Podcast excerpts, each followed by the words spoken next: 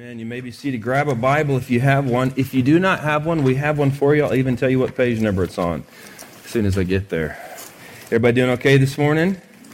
Thank you, Matt, for leading out. I really appreciate it. And we're so fortunate. Matt and Sarah are, are uh, key leaders in this church. And as we are in the process of um, uh, finding some new people to lead us uh, every week in the area of uh, song, uh, Matt is going to be filling in quite a bit.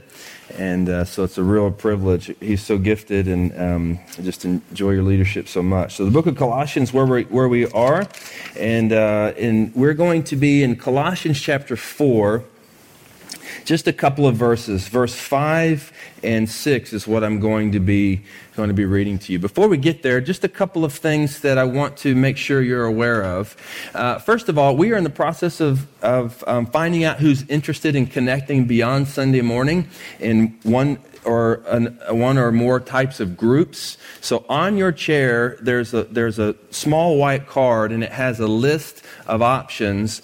And there's even a place, I believe, on there that says, hey, if none of these work for you and you want something else, just let us know what would you what would fit with your schedule or whatever. So we're really trying to learn about this community that God's bringing together and how we can connect beyond Sunday morning. Uh, and so there's a couple of things. One is um, uh, we're calling community groups. One is going to meet at my house. and The other one's going to meet at David Sidney Walker's house. And, and uh, so I live at near, basically 59 and Shepherd, and that's going to be called South Near Town. And then they live in the North Heights. And so um, they're about to move into a house in North Heights. And so that'll be cool. Uh, and so that's going to be like a midweek church service. And so if you're interested in that, and then beyond that, we have things like NT Path, which is basically one on one discipleship. We've had probably 20 or 30 people, something like that, participate in this already uh, before we've launched it. And it's been a great success. I was just visiting with Eric Delaney about this, and uh, he and Ruben were paired up. I, think I see Eric right back there, and he said it's just a cool time to get together, open the scriptures. And, uh, and so we'll pair you up with somebody that would be a fit for you. Um, and uh, so, if you're interested in growing, even if you feel really, really young and new in your faith, hey, it's okay. We can, we can uh, basically uh, model a discipleship plan that would be really good for you and, and, base, and help you just take steps in your faith. So, uh, just a couple of things out there. Also, the women's retreat's coming up. If you've not signed up for that, please do. Uh, we, we've already got the facility, and so we want to make sure that we have as many women as, as can uh, participate in that. It's going to be a, it's going to be a good time. All right? Okay, so here we are in the book of Colossians, and um, we, we've already learned so much in Paul's letter to the Colossians. Oh, by the way, this is on page 985 of the Bibles that we passed out. If you if you uh, didn't uh, didn't get there yet, 985. So in Colossians, what we've learned um, is that Paul is in the first part of Colossians, the first two chapters, he's setting out these truths which contradict a false teaching that had crept into the church at Colossae. And it's later called Gnosticism, which, if you're unsure of what that means, that's okay. But basically, what Gnosticism says is that material things are evil, not just like possessions, but the material world, like your physical body, is evil, and immaterial things like the spirit and the spiritual is good. So, God, good and spiritual, was isolated from the universe in which we live. And, and so basically, what it was Gnosticism, its implications for who Jesus was, says that Jesus, as a physical being, uh, did not even really exist, uh, but he was an unreal shadow. And it's kind of strange, isn't it? So, what Paul is doing is he's teaching them in the first couple of chapters that Jesus is God in the flesh, an actual physical being walked the earth. Now, this really matters because Jesus is fully God, fully man. His humanity connects him with us, his divinity connects us with God. Okay? So, that's very important that we understand who Jesus is. And Paul lays this out for the Colossians, and we're learning from it, believing it's God's word for us too. And Jesus died uh, after living 30 or so years and had a very real death. And God, by his power, raised him from the dead. And what this makes possible is for our sins to be forgiven, for us to experience redemption, to become the children of God. Apart from Christ, we're not children of God, we're the enemies of God. So Paul has laid all of this out in the first couple of chapters. And then in chapter 3, he begins saying, This is what this means for your life. This is how it impacts the way that you are to live. Set your mind on things above. Put to death the deeds of the flesh, it says in Colossians chapter 3, verse 5. Put on these things, these spiritual things that make you look like Christ in Colossians chapter 3 verse 12. And we know that only will happen once you have received Christ, you've asked God to forgive your sins, understanding that they separate you from God, believing that Christ paid for them on the cross and his resurrection from the dead guarantees you a new life and forgiveness for your sins. So Paul is dealing with all these things. And then again in Colossians chapter 3, he's dealing with practical things going on in verse 18 of chapter 3. He's talking about how things are supposed to work in their oikos, so their household. So the relationship between man and woman, and then parents and their children, and then uh, slave and slave owner. And we applied that to our working relationships. And so last week we got to this section that Paul's dealing with this issue of prayer. And it's interesting as I've considered this passage, because what I see in God's word to us is that, is that Paul did not want the Colossians to stay where they were. He didn't want them to just live with a list of rules that made them look more like Christ. No, he wanted to move them beyond the place that they were so that they could be a part of what God is doing in the world. I mean, this is significant. So here we are gathering as a church, and I want you to know that this is about something more than just trying to make you look more like Christ. This is about an invitation to you because of what Christ has done to be a part of what God is doing in the world. It's a very, very big deal. I mean, the Texans are a big deal, right? Can I get an amen? Yes. Um, and we hate the Cowboys. Okay, the Texans are a big deal. But but I mean, really, in, in, in eternal perspective, it's not a big deal because it, it doesn't matter. But what we're doing here is we're talking about the good news of the Bible, which is an invitation by God to those to come, to people to come to Him through Christ to be a part of something that He's doing in the world. And Paul, Paul is dealing practically with this. Um, it can feel difficult at times to figure out this thing called relationship with God, right? Well, there's a story I heard about this famous preacher, lived many years ago, and he wrote a book about his early search for fullness in Christ, experience Christ. He, he, in his own discipline, struggled for holiness. He spent hours in prayer for purification and to deal with his selfishness and wrong desires. He, he did everything that he knew to do just right. He was uh, known to be someone who guarded every word and every action, but he struggled to bring his own will into conformity with God's will. He became so exhausted. He got sick with tuberculosis and he spent a year getting better. In this same hospital, there was a woman. He noticed her. Something about her seemed so tranquil and so pure. He watched her for weeks, realizing that she too had a desire to be spiritual he became convinced that she had figured out the secret that had eluded him, the secret to really connecting deeply with the Lord. And it seemed as if she ought to be talked to. So one night, struggling in prayer, he, he, couldn't, he couldn't wait any longer. Across the hall was this woman who was herself getting better from this illness, and uh, she had no particular spiritual disciplines, but seemed to be experiencing something that he wanted. So he rose to go talk to her, and as soon as he went to grab the door, she knocked on the door. He opened it, and she said to him, I've been wanting to ask you, how do you do it? How do you discipline yourself so much? Tell me, because I want to experience Christ in this way. You see, she was feeling about him what he was feeling about her, and that was that the other one had it totally figured out. And it illustrates something about how difficult and frustrating it can be at times with this Christian living. So if you feel this, you're in good company. How do we experience the depths of Jesus Christ? How do we live really on mission? Is it we, we, we totally organize our lives to look just like Christ and we're all about discipline and, and putting to death areas of our life? Well, sure. Or is it all about just living in the fact that we are children of God and not doing any Bible reading or prayer? So it's a tension, right? We feel that at times, no matter what we do, it's not enough. But we all want to grow in Christ.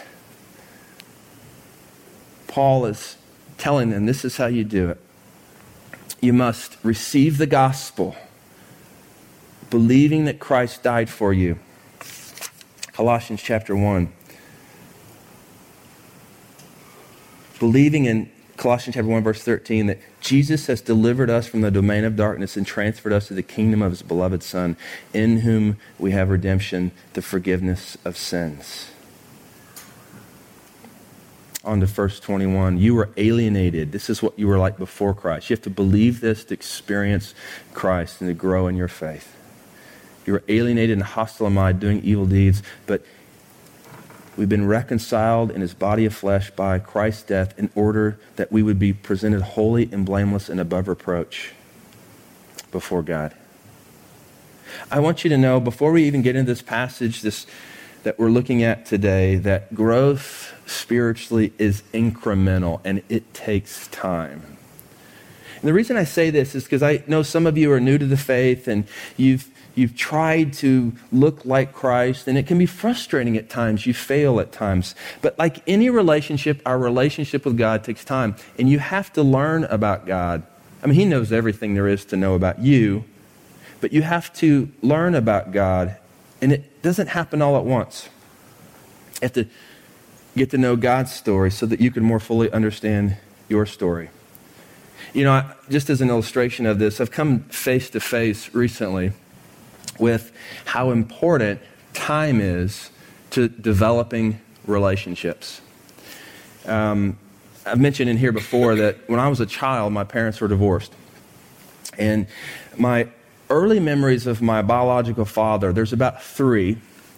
And uh, two of them include times where my father said, I'll never leave. And one of them included a time where I was waiting for him to show up and he never did. It wasn't until I was in my early 20s that I saw him at my sister's wedding. And again, uh, I heard from him, you know, I'll never leave. And then I didn't see him again for 10 years. Well, by God's grace and mercy, we've reconnected. And so, just in the last couple of years, uh, I've put forth some effort to get to know him, and he's made some effort to, to ask forgiveness, and I've told him I forgive him. Um, and so we've begun this relationship. And so just a couple of weeks ago, I, uh, I went up there. I took Jeannie and the kids up there, and my kids love being there. He has quite a big, uh, lives on 10 or so acres, and so they feel like they're, you know, really in the woods. um, and, uh, and while I was there, something occurred to me. Two things. First of all, that my children have already seen him more times than I've saw him as a child. They already know more about him, and he knows more about them than he, than he knows about me as his own son. And as we were there, there was a real awkwardness. You see, because I'm 37 years old, he's, I don't know, 55. Um, and uh, it was just weird. The relationship is weird. And, and here's why because we have, we have no shared stories. In any relationship, what, what propels it forward is experiences and shared stories, right? I mean, this is one reason when you go out of town with a group of friends, your, your relationships grow deeper because you have shared stories. And so here I am with my father, and, it, and it's a wonderful opportunity for me to work on a relationship with him. But I just realized, like, our relationship is, is so young, like some of your relationship with Christ. And what it's going to require is shared stories. It's going to require time. It's going to require conversations. It's going to require you being faithful to read God's word and to hear what He has to say to you. Some of you are younger in age, and some of you aren't as younger in age, aren't as young in age, but you're young in your faith. No matter where you are, I just want you to know as we open God's Word, it's going to take time. And it's okay. It's a beautiful thing about relationship. Here we are in Colossians. That's a big introduction, but I feel like it's important. Colossians chapter 4, verse 5 and 6. Here's what these two verses say. Are you ready? Stand to your feet. Let's read them together.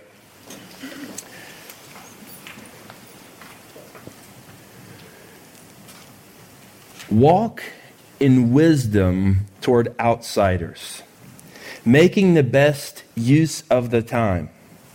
Let your speech always be gracious, seasoned with salt, so that you may know how you ought to answer each person. May God bless the reading of His word. You may be seated. So um, here we are. We, we confess that we as a church, we believe the gospel. We believe the good news of the Bible, which says that sin separates us from God, but God made a way for our sin to be forgiven through Jesus Christ. What do you do? You accept what Christ has done for you on the cross that's the beginning of this relationship with God. Well, the majority of the world does not believe like this. Do you know that? You, you can think of religions like Buddhism and Hinduism and Islam. By the way, did you know that in the near town area, right at, um, somebody help me, Jonathan, what is it, West Allis and uh, Montrose? There's a large piece of property there, and it is the location for what could be the, lar- the second largest mosque in the United States. It's owned by an Islamic uh, development firm. And actually, if you go online and look, there are pictures of the building that's going to be on that place. So, Islam is a growing religion in our country, and it's especially if that happens, going to be fast tracking growth in the near town neighborhood. So, Islam, uh, Judaism, and of course, uh, there is a religion uh, that people call Satanism. There are atheist people that believe there's no God, agnostics, people that believe that there's no, there, there may be a God, but you have no knowledge of Him. So, there's all kinds of beliefs out there. The majority of the world believes something other than biblical, Christ centered Christianity. But um, in our own country, the most common religious belief is what's called moralistic therapeutic deism. And um, I didn't make this up. This research has been done. And, and uh, moralistic therapeutic deism says something like this A God exists, He created and ordered the world and watches over things. God wants people to be good and nice and fair to each other. And uh, and you can find these kinds of truths, these people that adhere to this belief system. You can find these kinds of truths common in most world religions. The central goal of life is to be happy and to feel good about oneself. I mean, it all sounds fairly innocent, right?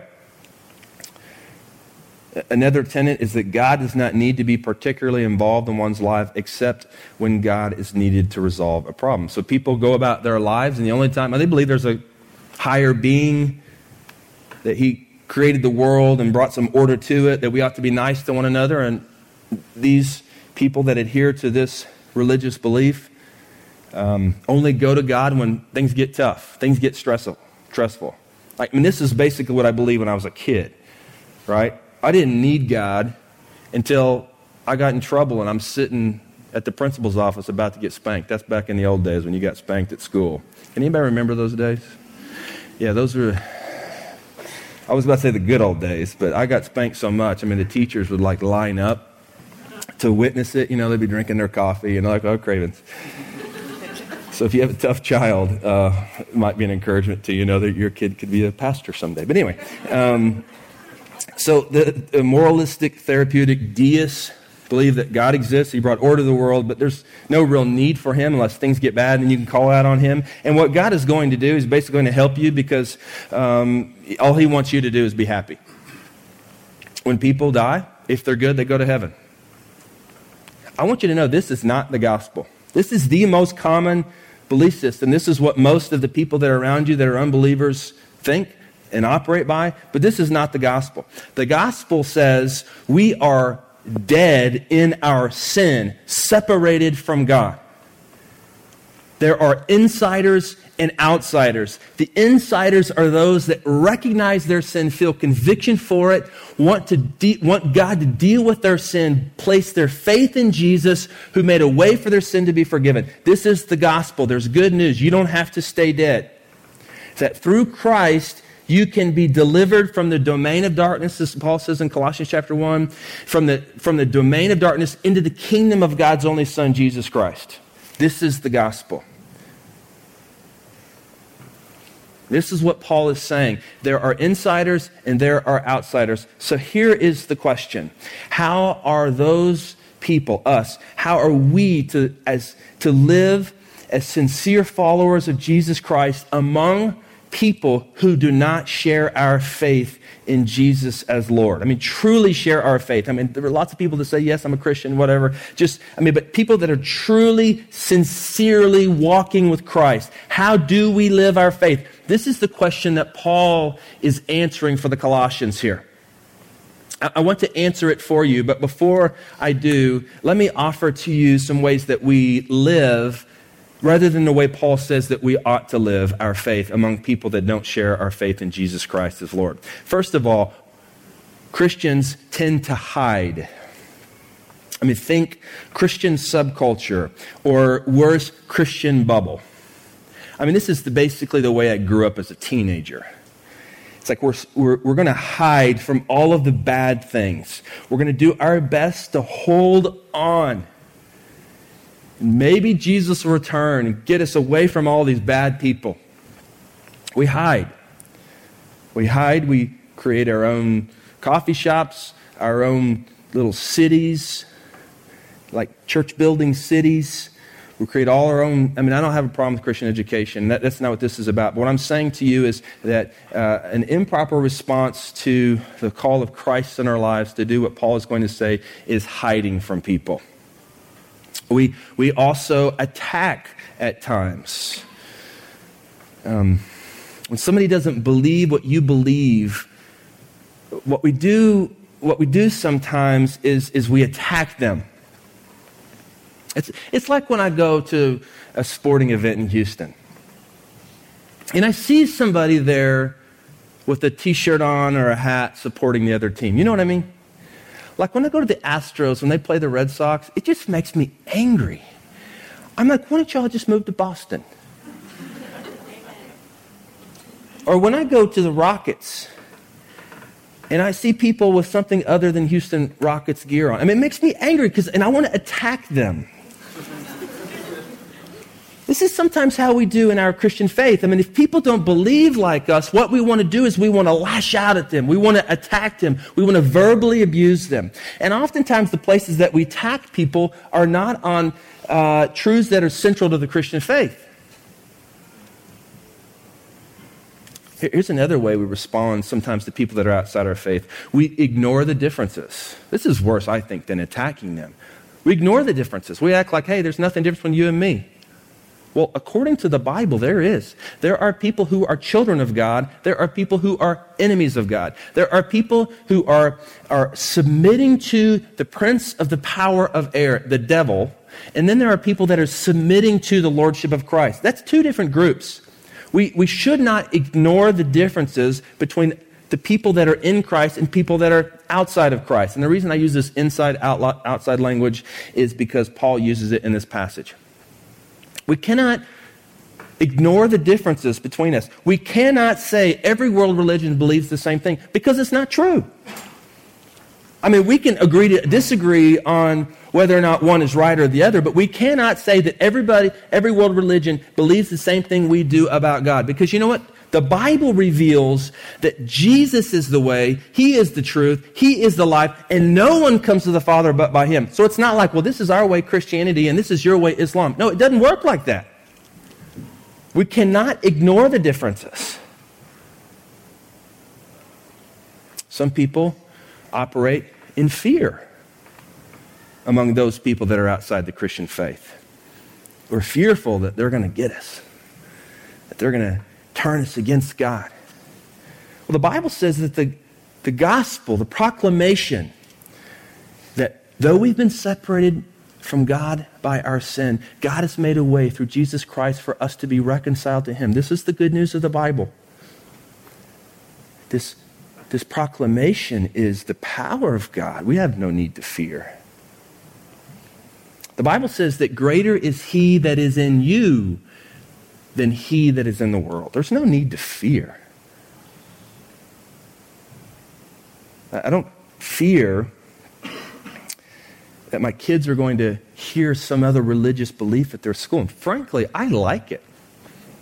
I like it that I get to process with them that there are other people that have different faiths at their school. And we get to talk to them about how we can how we understand the scriptures and then how we're to relate to these other people, which I'll mention in just a minute. And a fifth thing that we do sometimes as we live among people that do not share our faith is we blend in. We don't want them to know. I mean, how many of you work with somebody that don't even know you're a Christian? That is tragic. Really tragic.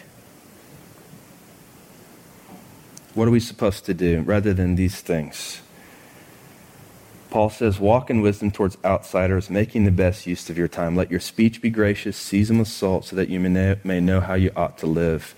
Uh, it's like what he said in Ephesians chapter 5, verse 15, if you're taking notes. It says, He says in to the Ephesians something similar. He says, Look carefully then how you walk, not as unwise, but as wise, making the best use of the time because the days are evil.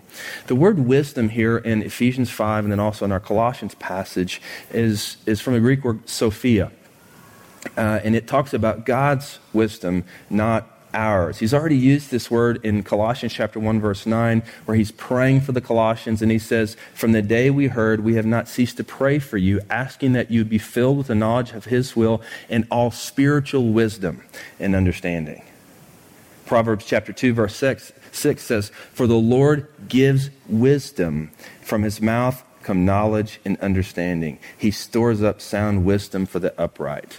So we know from these passages that to get wisdom, we must simply ask God. Ask God. It's profound to think about this. For those that are in Christ, you can just ask God. James chapter 1 says, If any of you lacks wisdom, let him ask God, who gives generously to all without approach, and it will be given to him. So if you want to know how to walk with wisdom towards outsiders, ask God. God, how am I supposed to relate to my neighbor? Help me. How am I supposed to relate to my unbelieving family member? How am I supposed to relate to my unbelieving dad or mother? How am I supposed to relate to people that, that are outside of my faith that, that believe that if you do enough good things, that God or the higher being might let you in. How am I supposed to relate to them? God, I need your wisdom. And you must believe that God will give it to you. Some of you have been asking for that, and that's one reason God brought you here to give you wisdom through His Word. It's simply praying to God. God, how, how can I, in the midst of all that I have going on, be a witness in my work? I mean, I got to crunch numbers at work, God. I got to take time to do that. How do I, uh, as I'm crunching numbers, or as I'm meeting with clients, or as I'm seeing patients, or as I'm uh, learning in school, how do I, in the midst of all of those things, share Christ? First step God, help me. What do I do? The first thing is to get wisdom. We ask God. It, it, Paul goes on to say, making the best use of your time uh, Ephesians 5 15 adds on, because the days are evil. The days are fleeting. Here's an illustration of this. Yesterday, I did a funeral for a person who died. Every time I do a funeral, I'm reminded that people die. I mean, I know it's profound. Our days are limited. And we spend so much time on things that do not matter. We ought to make every minute count. Every minute with every relationship. This gentleman that I did the memorial service for yesterday. Um, something was shared about him that was really interesting to me. The, the daughter of the gentleman that was we were doing the memorial service for said that in his last days, all he wanted to do was to tell you he loved you and he wanted you to hold his hand. And it's interesting to think about the fact that when, when we know our days are limited, our minutes are limited, that the most important thing rises to the surface, right? When there's a health scare, we, don't fritter away time with loved ones. We make every minute count. And, and I say what I'm about to say to you not to scare you into responding, but just to help you to deal in reality. You don't know that you have another day, much less another year. I have stood in this place giving a message on time before, and the next Sunday, people that have been in the audience listening, them not be alive. So, what I'm saying to you is you ought to make every minute count, particularly with people that are outside the faith. Paul uses this idea of uh, making the most of it. It actually comes from the Greek word meaning to buy or to buy up or to redeem. It's, it's drawn from the commercial language used during the first century uh, of what would happen in the marketplace. And it means to exhaust the possibilities of purchase to buy up everything that you uh, can with what you have. This is what it means to make every minute count. To, to, to buy it all up and to use it. Don't waste it. You know what I realize? I waste too much time reading like surface level information on Twitter, I've already deleted my Facebook. This isn't like I'm not against Facebook. I'm all for Facebook. It's interesting. I just read Jeannie's and unfriend people that write stupid stuff on hers. So, um, sorry. I, you just found out about that. you wonder, people are like, why are you unfriending me, Jeannie? She's like, I'm not. My husband is. Okay, that's another story. Um, but but but I re- this is my own this is my own journey, and so I, am not saying you should do this. This isn't from the Bible. This is my own journey. I realize I, I fritter away time uh, reading uh, news articles that really, in the end, don't really matter. And so what I've done is I've just kind of made adjustments in, in how the information that comes into my phone and my iPad and my computer, where I can can reduce the amount of time I'm wasting and all that kind of stuff, because I want to make every minute count. You know what I want to do?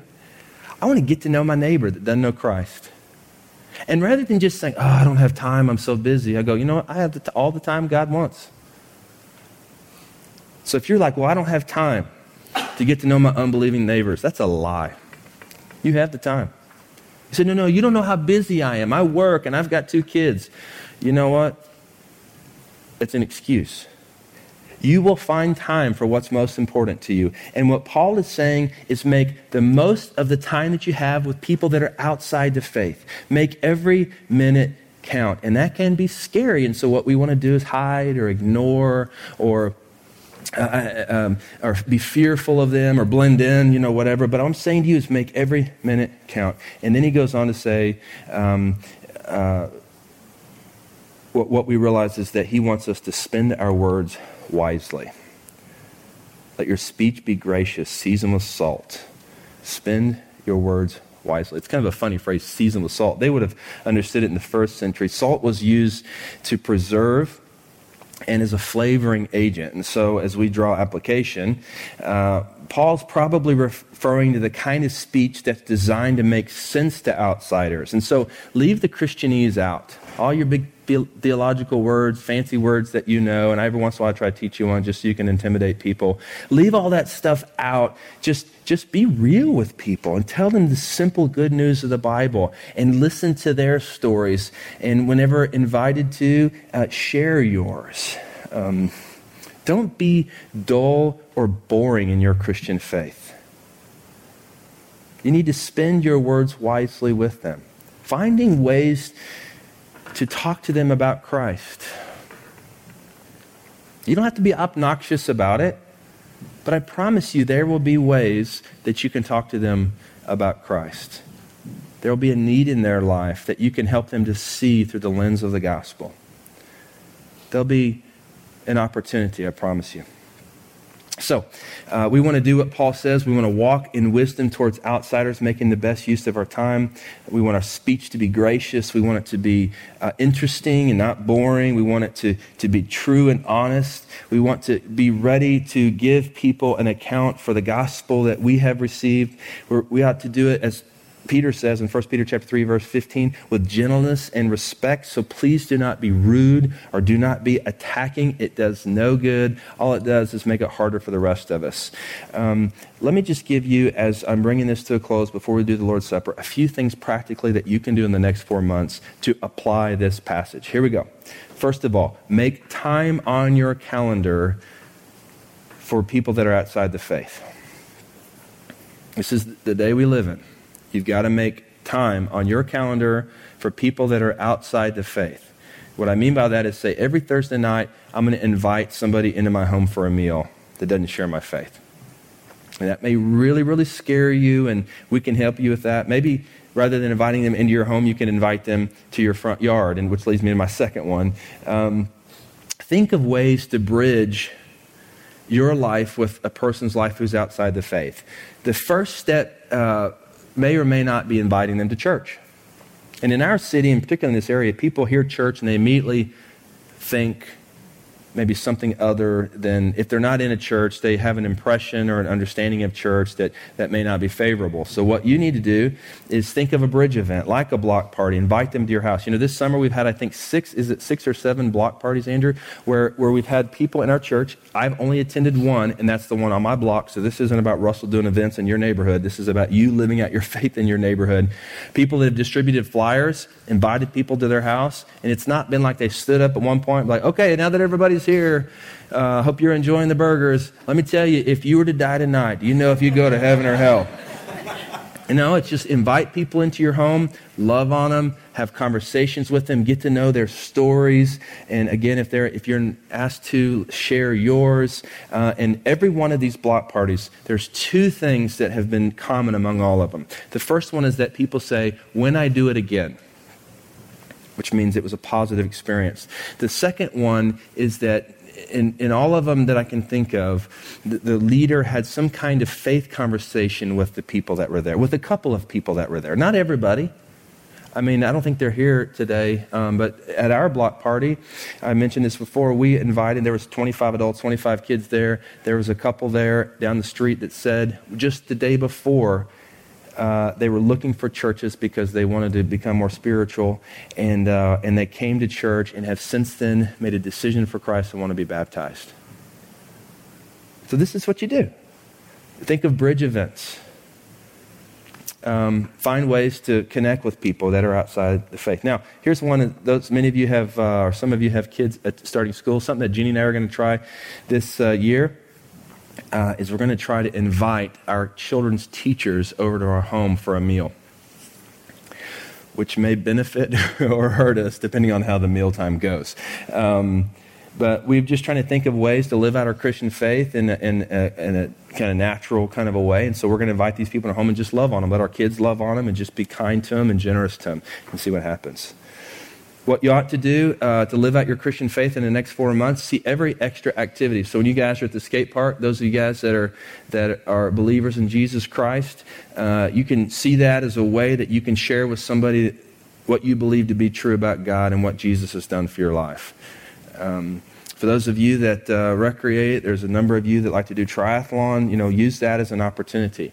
Um, we've kind of gotten to a point in our lives where we don't do anything extra unless we we don't unless we can see a way that we can invite someone to faith through that activity. Not for our kids and not not at all. It's the only way to do it. Um, uh, just two more things as you're living out your Christian faith practice listening to people. People want to share their stories let them share their stories, be present with people. I, met, I met a new person in the neighborhood just last night, and uh, it was very easy. I just said to him, uh, What do you like to do for fun? And he said, uh, I like to go skeet shooting. And I said, Oh, that's great. I, I love to hunt. Uh, and he says, uh, Will you want to go skeet shooting sometime? I'll say, Well, sure. And he said, What do you do for a living? I say, I'm a pastor. And he's like, Oh, yeah. But I'm going to take him up on that opportunity to go skeet shooting. Um, he went to A&M, so I had to talk real slow to him.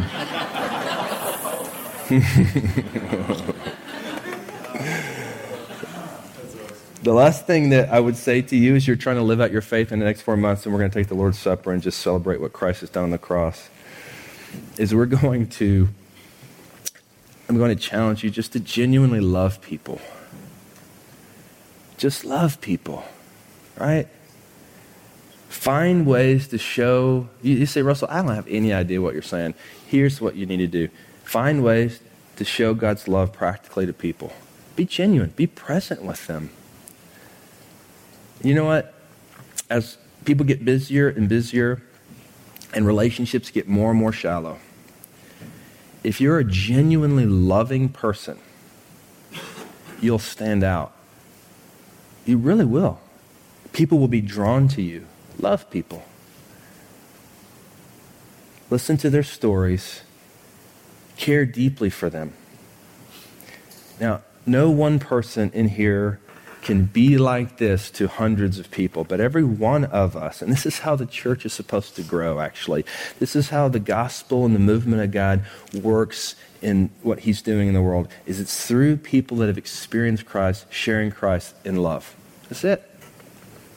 That's what we rely on as a church. That's our heartbeat as a church. I pray that you will experience the love of God for you deeply as you understand the gospel, and in that, in turn, you'll respond by walking wisely among unbelievers, loving them deeply. Let's pray together.